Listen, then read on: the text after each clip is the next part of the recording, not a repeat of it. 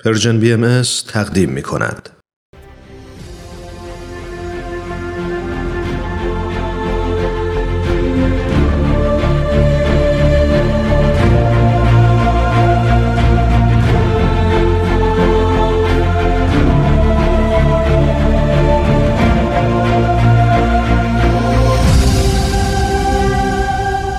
چشمه خورشید نگاهی به آثار حضرت باب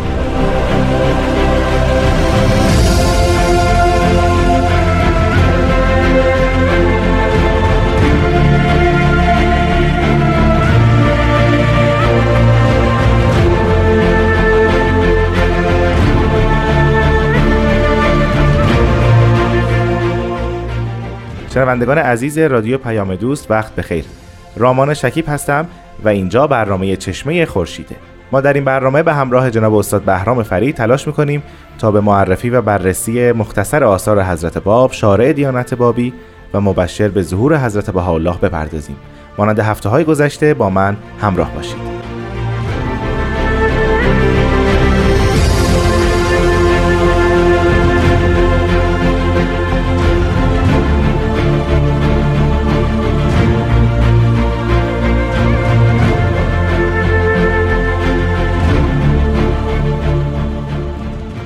جناب فرید وقتتون بخیر. بسیار خوش اومدید. وقتی شما و شنوندگان عزیز هم بخیر خوشحالم که در خدمت شما هستم. خواهش می‌کنم. ما در هفته های گذشته در مورد یکی از آثار حضرت باب که تفسیر سوره کوسر هست صحبت کردیم و قرار شد این هفته هم بحث رو ادامه بدیم. بله. در هفته گذشته ساختار کلی این اثر رو شما شرح دادید ذکر کردید و ما هم تو مختصری در مورد محتوای بخش اولش که مقدمه بود هم با هم به گفتگو نشستیم. اما سوال بسیار مهمی که ذهن مرا مشغول کرده و شاید بهتر بود من در هفته گذشته این رو میپرسیدم از شما این است که وقتی به تفسیر سوره کوسر می‌پردازند مفسران و در اینجا حضرت باب یکی از مهمترین موضوعاتش خود واژه کوسر هست. بله. که این واژه معنیش چیست که در آیه اول هم آمده انا کل کوسر کوسر معنیش واقعا چیست؟ بعد اینطور شروع کنیم که مفسران قرآنی می‌گویند که کوسر از جهت لغوی یعنی کثیر یعنی زیاد. ولی از جهت محتوای ای یک حوزی هست به نام حوز کوسر که بله. مسئله آب در اون به چشم می‌خوره. یعنی آبی در یک حوزی در جنت الهی در قایت جنت وجود داره. حتی در عرف آمیانه میگن یه ساقی داره که از علی باشه و از این فقط به مؤمنین مینوشانه. خب این اسطوره رو حضرت اصلا واردش نمیشن. یعنی به این شکلی که مفهوم کوسر زیاده باشه و بعد یک جنتی باشه حضرت باب ابدا وارد این مقولات نمیشن و برعکس اونو در سه لایه مطرح می‌کنن. لایه اول می‌فهمم کوسر عبارت است از شخص. وقتی انا اعتینا کل کوسر تو گویی که شخصی رو به تو هبه کردیم. عطا کردیم به تو بخشیدیم. در اینجا حضرت باب کوسر رو قائم آل محمد می‌دونن. یعنی ای محمد تو ظهورت خاتمه پیدا نکرده. چون می‌دانیم که در, در خود سوره کوسر این است که شن نزول این است که حضرت محمد چون عقبی نداشتن فرزندی نداشتن ذکور. برای همین فرمودن این دشمنانشون تنه می‌زدن فرمان که ما به تو کوسر رو دادیم و اینا که به تو می‌گویند که تو ناقص هستی و بله. ادامه نداره سلاله تو. اینا خودشون کوته نظرن و کوته بین. حضرت باب میفرمایند که در واقع به حضرت محمد در این سوره بشارت داده میشه که یه شخصی از پس تو خواهد آمد که ظهورات الهی به او, به او کمال پیدا می‌کنه و محتوای آثار محمدی و کل متون مقدس تفسیر خواهد شد و حقیقتش برون تراویده خواهد شد. به این تعبیر کوسر رو میفرمایید. کوسر یه شخصه. یک موجود غیر انسانی نیست یک آب نیست بلکه عبارت است از یک شخصی که اتفاقا زیاده است. یعنی کوسر به این معنا رو بگیریم که این شخص زیاده از آنچه که زورات قبلی بوده خواهد داشت. آنچه که زورات قبلی به صورت قطروار به مردم می‌دادن اینک در زمان او به صورت سیلوار خواهد بود. شاید به همین تعبیر باشه که کوسر زیاده است یعنی آثار حضرت باب نسبت به حضرت محمد که قرآن در 23 سال نازل شده وفیر و بسیار کثیر خواهد بود. اینو در خود تفسیر رو هم حضرت باب اشاره می‌کنن. یعنی میفرمایند که این زور ابدا قابل مقایسه با زورات قبل نیست. زیرا آثارشون به مراتب به اضعاف مضاعف تا بعد بریم واقعا نسبت به یک به هزار خواهد بود. ما در طول 6 سال نزدیک به دو هزار فقره اثر از حضرت باب داریم و این نسبت به 6 سال اصلا قابل مقایسه نیست. با 23 سال از محمد که یک قرآن نازل می شده این یکی از برجسته ترین سخنان حضرت باب در تفسیر سوره کوسر پس کوسر به معنای اول یعنی شخص انسان. این تفسیری که شما فرمودین آیا در آیات دیگر سوره کوسر و در تفسیر حضرت باب راجع به اون آیات هم وجود داره؟ بدون هیچ تردیدی همینطوره. یعنی ما می‌تونیم در لابلای همین تفسیر و بقیه آثار ایشون این نکته رو به عنوان یک نکته برجسته مشاهده بکنیم کوسر از معنی از لحاظ دوم مثل انهار اربعه بله، یعنی اون بله. چهار نهری که پیش از این سخن گفته شد بله. تفسیر میشه به علم الهی و این که در خود اثر این موضوع به نحو بسیار بسیار برجسته آمده مثلا در جایی از همین تفسیر سوره کوسر ولا امر ان فی صدری لعلما جما اصفا من ماء غیر الآسن و الطف من لبن الخالص و احلا من العسل المصفا و الز من خمر الحمر. لو وجدت به مثل که اوعیتا او قلوبا طیبتا لا اظهره به اذن الله. سریح بیان می‌فهمن که قسم به جانت که اگر در قلب من در سینه من علمی وجود داره به مراد علمی بسیار لطیف که پاکتر و لطیفتر و مصفاتر از آب غیر آسن یعنی اون نهر بهش نیست. لطیفتر از شیر پاک است و شیرینتر از اصل مصفاست و لذیذتر از هر نوع شراب قرمزی است که تو تصور کنی. که اگر میافتم به مثل تویی یک قلبی یک ظرفی یک قلب پاکی حتما به اذن الهی او رو اظهار می‌کردم. اینجا صریحا از باب سخن از علم الهی و وحی می‌کنن. که میفهمون اینجا حتی این وحی بالکل متفاوته با بله. بقیه علوم. چون حضرت محمد در قرآن اجازه نداشتن یا مجاز نبودن که اون انهار اربعه که به عبارت دیگه شعون علمیه باشه رو ظاهر کنن ولی حضرت باب میفرمان اگر کسی مثل تو باشه حتما ظاهر می‌کنن به اذن الهی. و این کلمه به اذن الهی نشون دهنده همون وحی الهی و بله، بله. استقلال ظهور حضرت باب محسوب میشه. و حتی از باب بالاتر از این یه شن پنجمی هم به این چهارتا میدن در نزد خودشون یعنی اون شون فارسیه که در آثارشون هست. همینطوره. پس بنابراین میشه کوسر عبارت است از وحی الهی در قالب شعونات چهار یا پنجگانه که شما فرمودید رمان عزیز.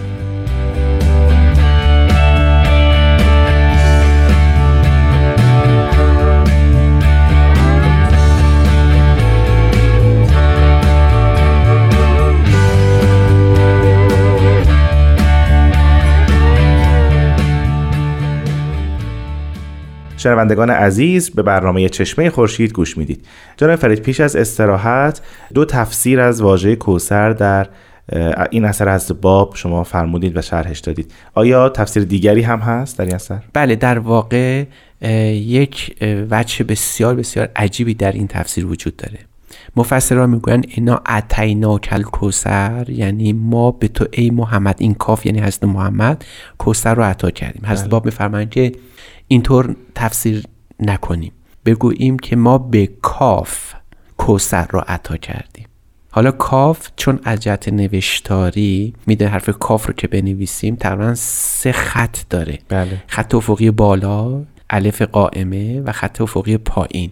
و این اگر جداش کنید از هم خط افقی اول ب الف یا خط قائم الف و خط افقی بعدی باز ب باشه کلمه باب ساخته میشه. بله.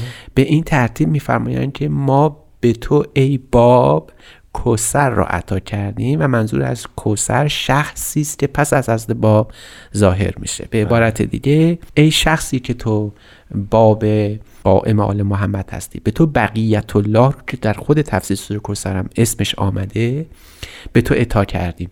بنابراین در همین تفسیر شخص مخاطب متوجه ظهور حضرت بالا می شود به عبارت دیگه میشه اینطور گفت که مراد از کوسر مشیت اولیه است که حضرت بهاءالله باشند و این کاف مشیت اولیه است که در مقام اول حضرت باب باشند. پس به عبارت دیگه دو مقام مشیت اولیه ظاهر در ظهور حضرت باب منتظر است تا مشیت اولیه در ظاهر در ظهور حضرت بهاءالله به او عطا بشه و این و همطور که می‌بینیم انا اعتینا کل کوسر بین کوسر و کاف هیچ وقفه وجود نداره چون بعد از کاف بلافاصله بله. کلمه کوسر نازل شده و اتفاقا الف لام عربی هم یعنی اون رو معرفه کرده یعنی پیاپی بودن دوتا ظهور مستقل پس اینجوری میشه نتیجه گرفت که اگر مقصود از کاف رو حضرت محمد در نظر داشته باشیم اون اه، کوثر مقام قائم آل محمد یا حضرت باب است. بله. و اگر کاف رو حضرت باب در نظر بگیریم اون کوثر مشیت اولیه من الله یا مقام حضرت بهاءالله است. و در کنار اینها اگر کاف رو اصولا خود مظاهر ظهور الهی بگیریم به طور کلی یعنی. به طور کلی.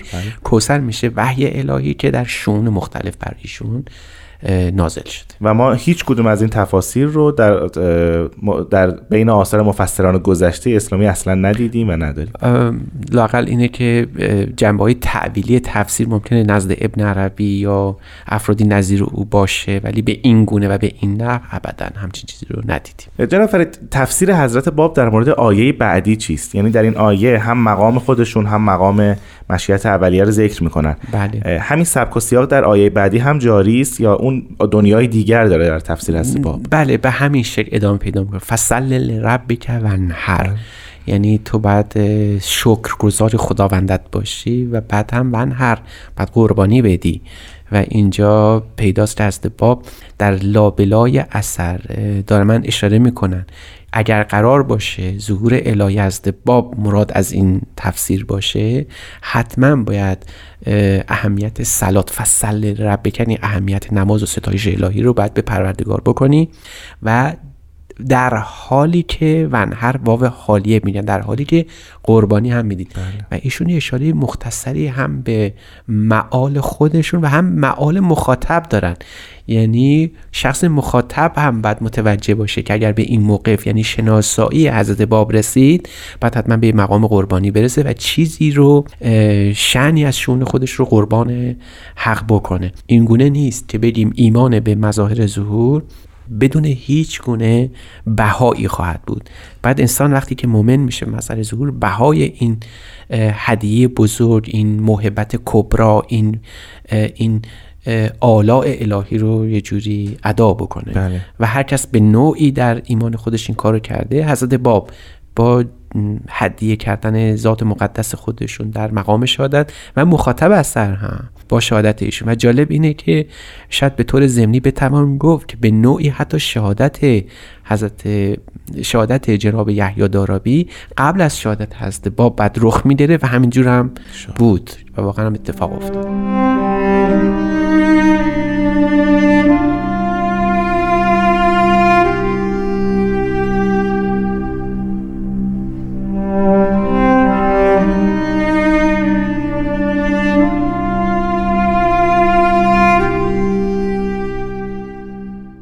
جناب فرید ما تا الان در مورد دو آیه صحبت کردیم به صورت مختصر. حضرت باب چه تفسیری از آیه سوم دارن؟ نشانه و لبتر. بله این ابتریت مخالفین مد نظره که می‌فهمن که اونها راه به جایی نخواهند برد و اونها در واقع هر کسی که در برابر مظهر ظهور در برابر پیامبر خدا برسه سنت الهی این ناکام بمونه و این ابتریت مربوط به دشمنان دین هست. و این هم باز به معنای ظاهر و باطن میشه تقسیم بندی کرد. به ظاهر آیه اگر دقت کرده باشین محبت خدا اول گفته میشه. ولی دشمنی مخالفان در انتها گفته میشه. یعنی مخالفین دین دشمنان دین همیشه در وجه انتهایی قضیه هستن. از در درگاه خداوند در شعن الهی همیشه جنبه اثبات مقدمه و اون حروف نف چیزایی که مخالفن در آخر قضیه این وجه ظاهری آیه است.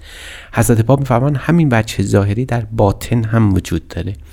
یعنی ما می‌تونیم تصور بکنیم که همیشه قوای اثباتی یا کمالیه انسان در وجود شخص مقدم است بر اون اصاف شیطانی او یا مخالف او.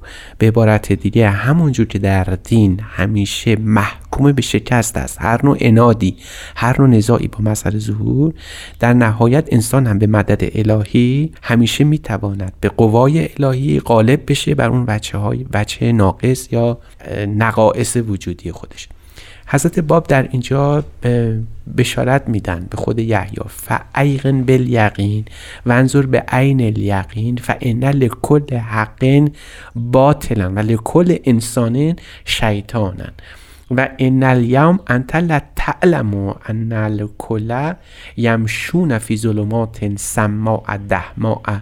و الکل یدعون حق المعزل انفسهم من حیث یحسبون انهم مهتدون. می‌فهمن که اینو شک نکن به یقین بدون که هر حقی باطلی در کنارش هست. برای اینکه اگر باطل نباشه حق عیان نمیشه. برای هر انسانی هم شیطانی وجود داره. این انسان یعنی مظهر کمالات شیطان یعنی مظهر نقائص و عدم کمالات یعنی در درون خودش در درون خودش. پس به عبارت دیگه این تفسیر حالا یه لایه چهارمی هم می‌شود پیدا بشه براش. یعنی بریم در لایه چهارم. این عموم مخاطبین حق جل جلاله انسان ها هست. بله. تمام انسان ها محبت کوسر بهشون داده شده. همه انسان ها به خاطر این محبت بعد نماز خدا رو بکنن و قربانی به درگاه بدن یعنی انزوا از دنیا. و بعد می‌فهمن که بدونید که شما که هستید و این کمالات رو دارید حتما در برابر شما یک سری موانعی هم وجود داره. اما این موانع نمی‌تونن جلوی پیش و تقدم نوع انسان رو بگیرن. و حتی سپس صحبت می‌کنن هست باب که این جنبه اجتماعی هم پیدا می‌کنه. یعنی می‌شود گفت که نوع انسان در حیاتی که پس از نوع انسان در جامعه که پس از حضرت باب قرار داره مکلف میشه به وجود یک جامعه مبتنی بر کمال همون که ما بهش میگیم عصر ذهبی عصر ذهبی. و بعد در برابر این عصر ذهبی موانعی وجود داره که بعد حتما موانع از پیش پا برداشته بشه. جناب فرید متاسفانه در دقایق پایانی برنامه هستیم.